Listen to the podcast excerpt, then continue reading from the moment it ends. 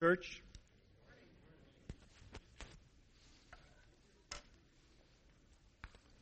Do I have amplification? Okay, good. Have you ever had to reboot your computer? Have you ever had to reinstall the operating system? Isn't that a pain in the neck?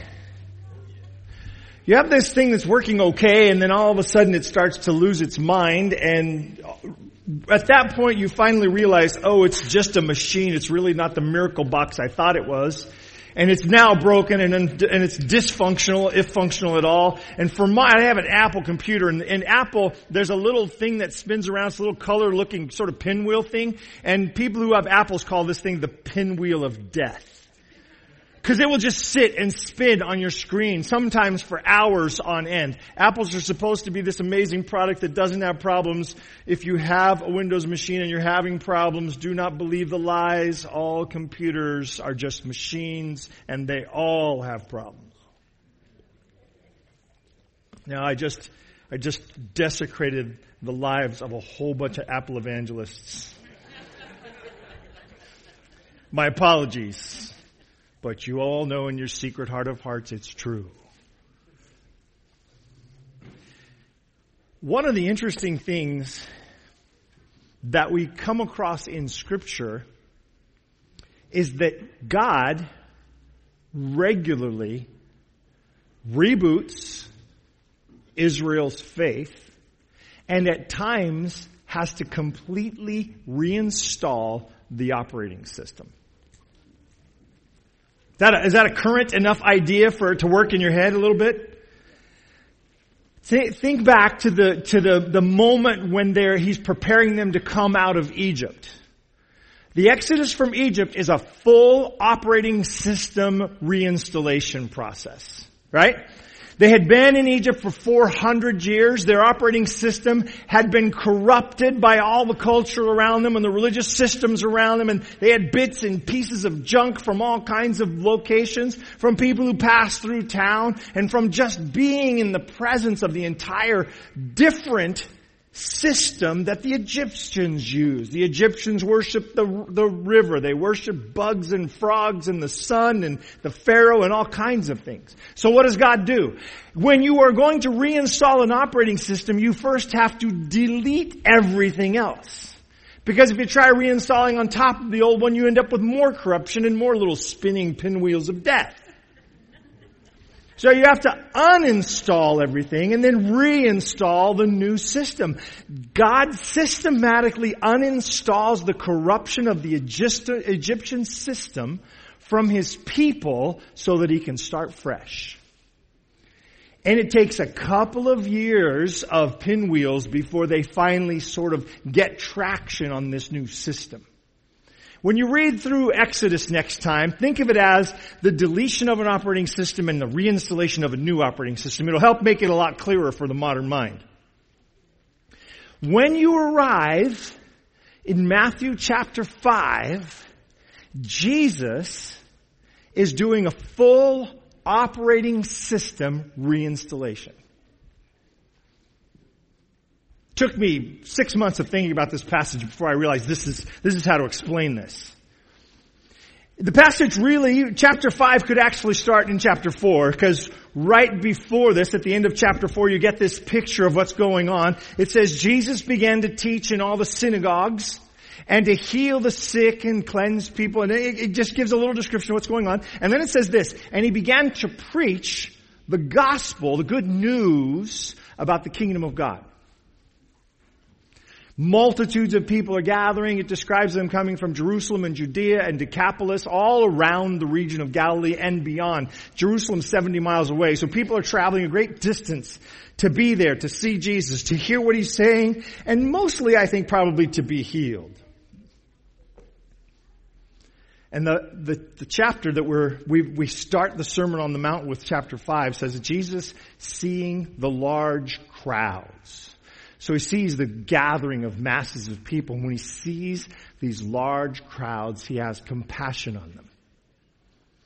And then he begins a process of uninstalling the system and reinstalling the new one. So we're going to do a recap of the, un, of the uninstalling process. Quick one, relatively. Preacher quick. And then focus on the installation of the new system. Okay? So it's the Sermon on the Mount. If you want to find it in your Bible or on your device, it's Luke or it's uh, Matthew chapter five where we're starting. You're, I'm not going to read a bunch of text. I'm going to actually skip through it pretty quickly. So you may want to just have it open so you can kind of follow along and catch the pieces that are there underlying all of this. But here's what happens. Like Moses, intentionally like Moses, like Moses, intentionally like Moses, he goes up on the mountain. As the crowd is gathered and watching, he acts specifically like Moses. He goes up on the mountain. And then he sits down like a king addressing his court. And the disciples, the court, gather close in. Everyone else there, the multitudes, everybody else is just a listener to the instructions being given to the disciples. The sermon's really being preached to just 12 people. And the masses are just listening in. And Jesus begins to, to uninstall what they think they understand. He begins with the Beatitudes. The first one. It's awesome when you're spiritually poor. It's awesome to be spiritually poor because then you turn to God and you receive the kingdom. It's amazing. It's so cool. Well, the normal understanding was that if you had true spiritual poverty, you were despised by God. So you just see the, see the extraction of one? Do you see the extraction of a way of thinking? Now he does this throughout the Beatitudes, and if you go through the Beatitudes and think of them as extracting an opinion about someone and reinserting a different opinion, it helps to get some traction on understanding them. He's saying, look, I am, I am subtracting your understanding about these people. People in true spiritual poverty, people that everybody recognizes do not have their spiritual act together. It's awesome to be in that place when you turn to God. Because when you turn to God, you're empty of your own expectations and you're really listening just for what God has for you. Those kind of people inherit the kingdom of heaven. Extract a bit of the operating system, install a new piece. I'm going to skip through the Beatitudes. We could spend the rest of the day just on them. I want to skip now on down. Jesus begins to talk to them about their activities, what they're doing. You are the light of the world. You are the salt of the earth. You know the description, this is the light of mine, right? What do you do with your light? You let it shine. Where do you put it? On a lampstand, not under a bushel, right? It took a little bit, but you remembered the song eventually. Okay? So he then starts to redirect their understanding of what this is all about. He says, do the right thing so that those who see you will glorify your Father in heaven. Who's getting the attention when you're doing the right thing?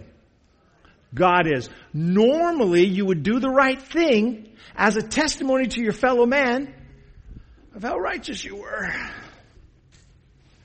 I am awesome. Watch me. I am so spiritual, birds flock around me. Little children walk up and want to touch me because I am just that amazing. Jesus said, no, this, this isn't about you. This focus isn't about you. This is about your pointing people to your Heavenly Father. This is about directing the attention to God. Let everybody see your good works so that they might glorify your Father in heaven. Let them see that you're doing the right thing, not because it's about you, but because it's about God. Uninstalling a self-aggrandizing religion reinstalling the intent of the religion to point people to God. Start to get it? See how it's pro- see the process now? We'll cover a couple more of these. Normally, the Pharisees are the pinnacle of righteousness. We mentioned this last week. They are the superstars of righteousness. These are all stars of all stars in righteous behavior. These are the guys. These are the best. These are amazing. And they are the best practices of righteous, practitioners of righteousness in Israel. And Jesus then turns to these 12 guys who are by now kind of disturbed and confused and the crowd's like, what in the world is going on? And the little pinwheel of, of death is spinning in all of their heads and they don't know what's happening. If you, for those of you who are Windows people, it's the little time thing that's slowly dripping sand forever and ever and ever. And he says, if you are going to be my disciples, your righteousness must be greater than that of the Pharisees and the scribes. As far as they understand it, a bunch of ordinary guys, Jesus just put righteousness completely out of reach. Jesus put righteousness completely out of reach intentionally. And he continues to. Normally, the laws of Moses are broken down into hundreds of little bite-sized pieces. Now understand why this is happening. This is a great plan. The Pharisees and scribes have figured out how to get this whole thing, the whole big righteousness elephant into bite-sized pieces so that you can eat this elephant one bite at a time. They're, they're going to start chewing on these little pieces, doing bits and pieces and bits and pieces and bits and pieces until voila, they're doing everything right. Perfect. Remember the apostle Paul thought himself to be a perfect representative of God when he was a Pharisee. He really thought he got this. He really thought he understood it. This is why. Because righteousness was broken down into tiny little bits of behavioral information. You want to be righteous? Well, then don't carry your handkerchief on the Sabbath. Sew it into the sleeve of your shirt. Then you're no longer bearing a burden on the Sabbath because it's part of your clothing, and that's where mom and dad this started.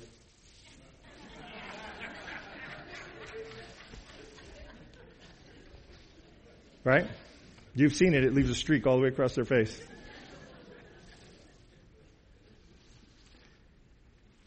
The picture, the question was, what is it to break the Sabbath? The scribes went to work trying to explain it in ways that could be attainable for the individual. That's what they were trying to do. Make, make perfection attainable for anyone. Make, make behavioral righteousness attainable for anyone. And so they broke off this little piece and said, here's a piece. Here's a question. How much is too much cloth for me to carry around? Well, it's the weight of your handkerchief. Well, what if my nose is running? Well, just sew it into your sleeve. Then you're not carrying it. It's part of your clothes. Ah, okay. Easy. Perfect. I could do that. And that's the point. The Pharisees wanted to make the laws of Moses in the lives of the people come out to, well, I could do that. Well, I, yeah, I could do that. Don't murder anybody. Okay, well, I could do that. Is it okay if I hate them? Well, sure, the Romans are here. You gotta hate those guys. They're evil. They're awful. They're terrible. Yeah, sure, you can hate them. Is it okay if I'm angry with them? Yeah, it's okay if you just don't kill them. That's it. That's all God wants of you in this place is to not actually take their life. And so they could roam around being angry and, and vicious and mean and thought, in their thought life and maybe even in their conversations with each other as long as they didn't actually kill anybody. They could do that. And they had taken this exalting law of God, this amazing thing God was calling them to, these precepts of life and behavior, and they had shrunken them down. Now it took a lot of shrinking, and there were lots of pieces, but they had gotten it down to bite-sized pieces. People could do it. And Jesus does just the opposite. He elevates the Mosaic law even above what Moses was saying. He, he raises the standard so high that every single person listening to him said, I don't know if I could ever do that. And he wraps the whole discussion with a final bow. And the final bow is a big one. It's big, red, and bold, and it has your name on it, it has my name on it. He says, here's what your standard is, here's what you're shooting for, to be perfect like God. Now, I, I need you to recognize the illogic in that. Can the created be the creator. No. So do you see what Jesus just did? He pushed it and he pushed it and he pushed it and he pushed it so far out of reach that they only had one hope. The miraculous intervention of God. Do you understand? We take this passage and we abuse it we pull it, rip it out of its context. He says, love your enemies and therefore you will be like God. The standard he's asking you for is that your love for your fellow man. Jews were only, only responsible to love other Jews. Pharisees were only responsible to love other Pharisees, other Jews. And so, it, actually, mostly only other Pharisees. They were, they could despise anybody else they wanted to. And God says, no, no, no, the standard is to love like God loves. Love those who hate you, persecute you, who are your devout enemies. That's the standard I'm holding you to. And everybody in the crowd, by this point, they just don't know what to do. Because it was all making sense to them. The bits and pieces were, they were hard to remember, but they were bits and pieces. They were small bites that you could take. And you could perform your righteousness in a way that made sense and was easy. And the easy, however, was not transformative. Because sewing your handkerchief into your sleeve relieved you of breaking the Sabbath, but it didn't teach you about resting in God. And if you missed that the Sabbath was about resting in the authority and having faith in God, then you missed it completely and you're worried about your handkerchief. So, Jesus, I'm sure he wore a tie that day, doesn't stop there. He strides even further into their life. He starts to talk about religious practice. Now, religious practice, certain pious practices were outside the norms of the law, weren't required of the law, but they were considered to be appropriate for believers to do. First century believers 21st century believers. It doesn't matter. It's been normative for believers to have certain kinds of behavior, certain kinds of practice. And so in their day, you were doing good deeds. The, the primary ones, prayer, fasting, and giving alms to the poor. Those were the big, the big ones. Those were the three pillars of, of being pious. The, the pious did these things. The pious prayed, the pious fasted, and the pious gave alms to the poor. Well, the thing was, the pious did it to demonstrate to other people how pious they were. It was awesome for them. They literally would blow trumpets. They would literally blow trumpets before they gave an offering. They literally would blow trumpets to gather people's attention. They would smear their faces with ashes. They would mess up their hair and they would tear their clothes when they were fasting so everybody would know they were fasting. They would stop in the middle of the street to pray so they could block traffic. So everybody know they were praying. Normally you did your good deeds so people would notice them. Jesus says, no, no, no, no, no. Good deeds lose their power to change your values when you do them to gain attention. When you do them to gain attention, all you get is attention when you do them to be a blessing to someone else, when you do them as an act of, of, re, of regular contact with God, when you do them to set aside a time to really concentrate on your relationship with God, then they have transformational power. You get what's happening. Do you see how he's shifting things? Do you see the changes that he's making? Now the new operating system gets real straight. In my computer, this is where the little page pops up after everything looks like it's installed and it tells you, look at all the wonderful things we've just installed in your computer and more ways we can control your life. Every time I install something new on my computer, that's what I think. Oh, look, now they're going to do something else to take care of my life. Read control. So the new operating system comes pretty straight. And this was where we ended last week. See, wasn't this quick? We got through that in a few minutes. Aim your life at achieving things that are of heavenly value. New operating system says, okay, now here's how, here's what we've taken around. We've readjusted this old operating system. Here are the new elements of the operating system.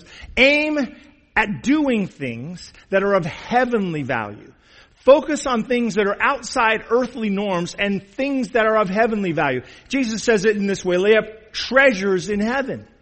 Lay up treasures in heaven. But he has a really important why. Because where your treasures are, there your heart follows. Where your treasures are, there your heart will follow. We, we've been doing all sorts of things, gymnastics, to try to make sure everybody has some part in the new building that we're building. We had, we've had uh, dollar month, which we're probably going to do again. We're going to bring a buck month again. We've had, we have a change thing in the back to empty the change out of your ashtray in your car because you don't smoke, you have nothing else used for that ashtray. You put it in that, put it, the change in that thing back there and it's just collecting a little bit here and there so that we all have a piece of that, all have an investment in that because that treasure, that investment carries our heart with it. You get it? Where your treasure is, there your heart is also. Now, think about this. This is a very important 21st century principle. It was not just important there, it's very important here. The Pharisees, the priests, the scribes, the Sadducees, these are the wealthiest people in Israel. And they have laid up a lot of treasure on the planet. They have, actually, as Jesus would later describe, they have stolen widows' houses in the name of God. They have done all sorts of things that are inappropriate and they've laid up great deals of treasure. And he says, no, no, no, no, no, no, no. Finding ways to hold treasure here is the wrong point. Lay up treasure in heaven. Focus your investments on the kingdom. Focus your investment on God. Focus on that and your heart will follow it. Your heart will follow it. he says, this I think is, is directly connected to the previous one. He says, the eyes are the gateway to your heart. Focus them on good things. Focus them on good things. Ever gotten in the habit of watching some particular news thing or or listening to some particularly contentious person on the radio and I don't, and like I said before it doesn't matter which side you listen to you could be listening to NPR CNN Fox Sean Hannity, it doesn't matter. You, you pick your person, but you find somebody who continually feeds into your life negative commentary. Negative commentary about the world, negative commentary about others, it doesn't matter. They're feeding negative commentary to you. What happens to you? That negativity becomes my own. Because as that, as I begin to focus my attention on those things, what gets my attention gets me, right? And as I begin to focus my attention on negative things, on the dark side of, sides of things, if I begin to focus my attention on the negative all the time, all the time, all the time, all the time, I become negative. Now, I, I, I tell you, it's easy for me. It's easy for me. I blame college. Because you know in college, the best thing you could do is say something negative about the subject that the professor gave you to say, to talk about. So your paper has to come off saying, well this, you know, you know, this problem is massively unsolvable and, you know, wise people don't even attempt, but because you've assigned me to talk about this, we'll, we'll talk about those who have had the most re- re- really significant answers to an unsolvable problem. Professors love that kind of tarnish.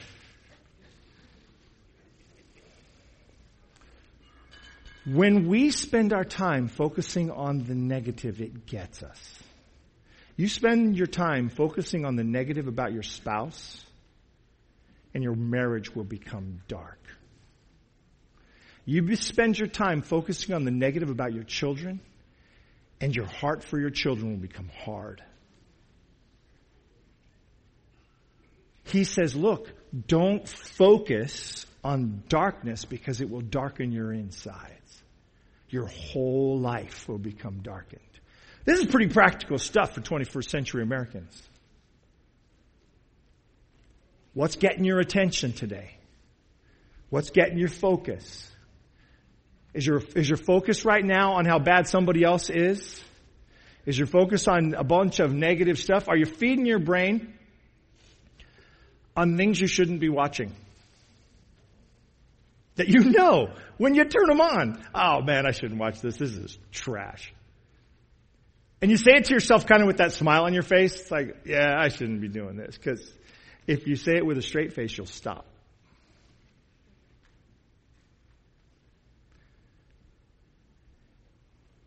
As humans, we need to recognize that we are vulnerable and what we focus on changes us. What is it that the apostle, the apostle Paul will say in Philippians? Whatever, whatever things are good and righteousness and good report, etc., etc. Think on these things. When you focus on the light, light fills your life. Make sense? Do you see Jesus rebooting things now? Do you see him? The information is in being reinstalled in a different direction. He's taking the disciples in a new direction and a new understanding of how they're going to live their lives. Do not fall in love with your possessions. This is the, the love of money.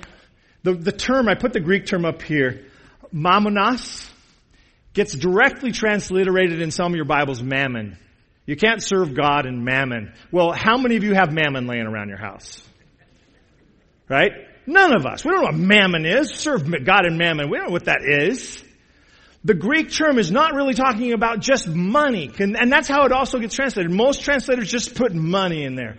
The Greek term really is aimed at your possessions, at all of your stuff. It's not just your money. It's not just your couch or your car or your house. It's all of your stuff. It says you can't fall in love with your stuff. You can't fall in love with your stuff. Because if you fall in love with your stuff, you lose the primary reason for being on the planet, and that is to fall in love with God. If we get so caught up in our stuff, we lose what God has really called us to. It's a funny thing. Brent and I have traveled, some of you have traveled into third world countries. It's amazing how disruptive that is. I actually heard Mark talking about that this week, and it was, I was so resonating with what he said.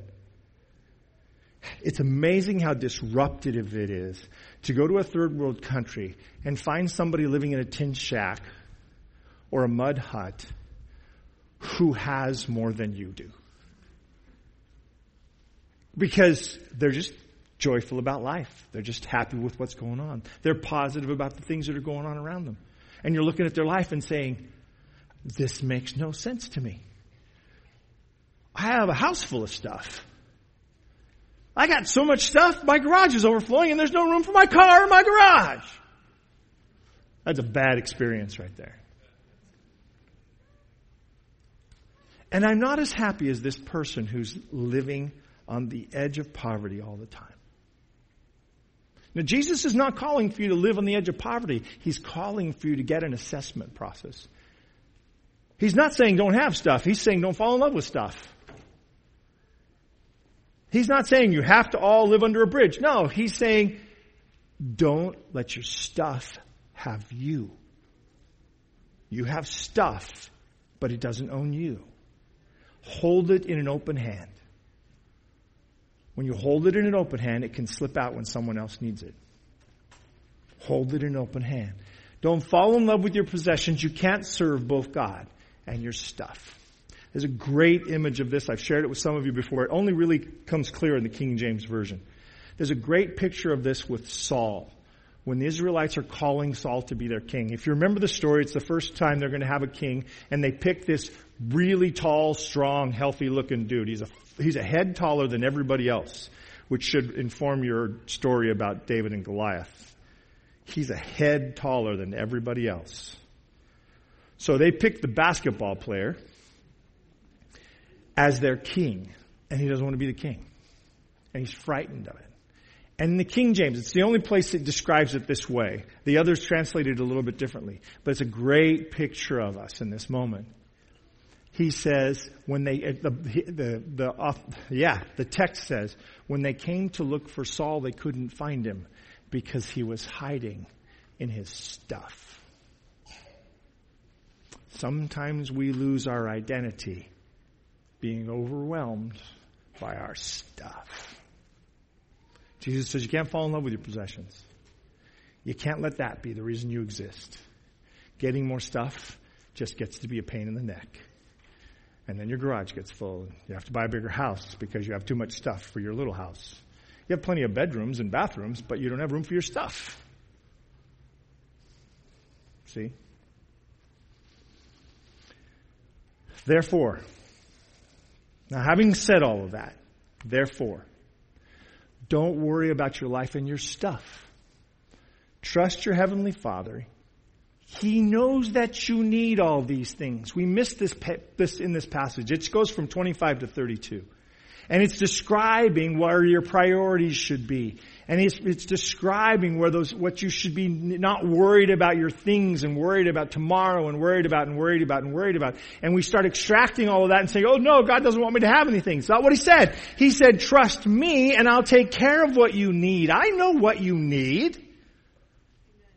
It's a simple reflection on letting your trust go away from my wallet, letting my trust go away from my wallet. Not, you can't trust my wallet. Not fair. letting, that's, only my kids can do that. Letting your trust go from your wallet, letting my trust go from my wallet to my Savior. Simple as that. The challenges are hard, aren't they? This new operating system is going to be hard on us and great for us.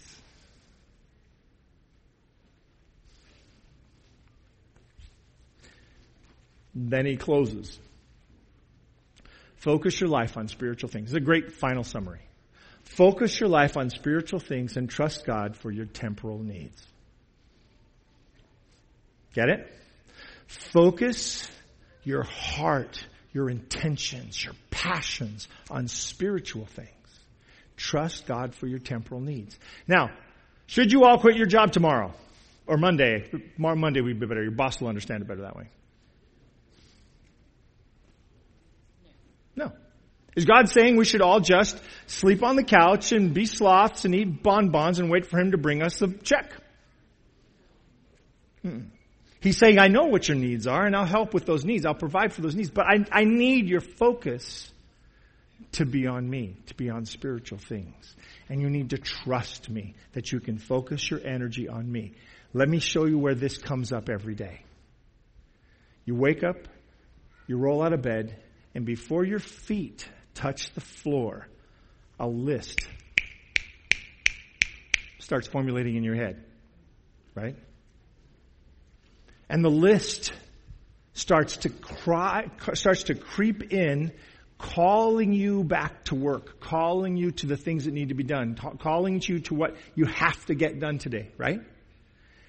And the urgency of that list draws you away from your time with God. Right? It is the practical reality of what it means to live in the modern world we are drawn so quickly into that list of things that we need. I must, I have to, I gotta, my boss wants, ah, blah, blah, blah, and we skip the most important thing we could do in the day. Stop. Focus our attention on God. Direct our intent for the day toward kingdom opportunities. And then deal with the list. God says, You can trust me. Take the time with me. I will help you with the list. Take the time to focus on me, on the kingdom, on the blessing of those around you, on, on really living a life that's different from everybody else's life. And I will help you with the list. Relax. I know you have a list. I know what you need. I know what the problems are. I know your boss is a creep. I know, I know, I know. Just relax. Trust me. Spend time with me. Focus your energy on kingdom things and kingdom purposes, and I'll help you with the rest of it. What a way to start the day. You see, everything around the disciples of Jesus was about religion as an exterior accoutrement. Everything in their lives, everything that they saw was about religion being exterior accoutrements to life and you could live a double life. You could be focused completely on earthly things and you could be focused completely on, on, I mean, literally, the scripture says the Pharisees were stealing the houses of widows. You can be focused completely on that kind of behavior and as long as you did the deed properly every day, you were good. And Jesus says, no, I don't want your hands, I want your heart. I don't want you just to practice little bite-sized deeds every day to try to, try to appease me. That's not what this is about. I want you to actually trust me. I want you to give your heart to me every day when you start. I want you to actually trust me. That'll change everything for you. New operating system. new direction, new life. Peaceful, blessed, enriching, and most of all, transformational.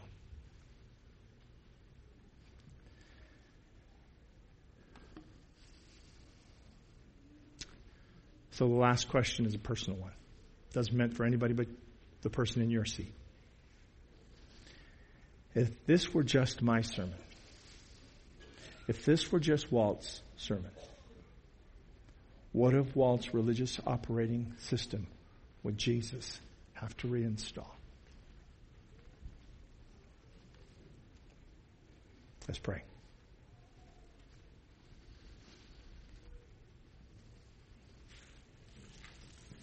Lord, this is a pretty, pretty tough sermon.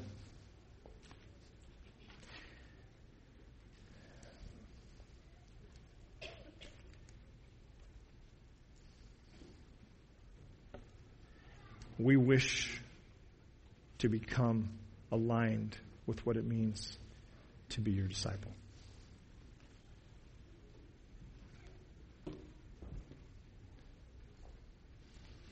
As a people, as a church, we would like our lives to align with these definitions of kingdom purpose. That you've preached the good news of the kingdom to us in these passages. That you've told us you want our attention, you want our focus, you want our hearts, you want our trust. We choose today to try that. We choose to do it, but we recognize we're pretty lame at it, so we choose to try it. And we ask that you would take us by the hand and begin the transformational process that'll make it actually possible to give you our attention, our heart, our focus, and our trust.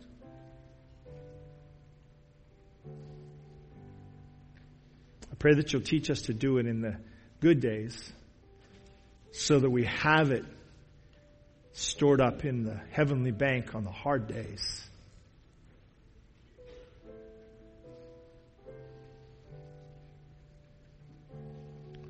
Thank you for caring enough about this little blue dot in the universe to help us get a fresh start. We pray for the covering of your grace, the infilling of your spirit, the transformation of our stony heart. In Jesus' name, amen.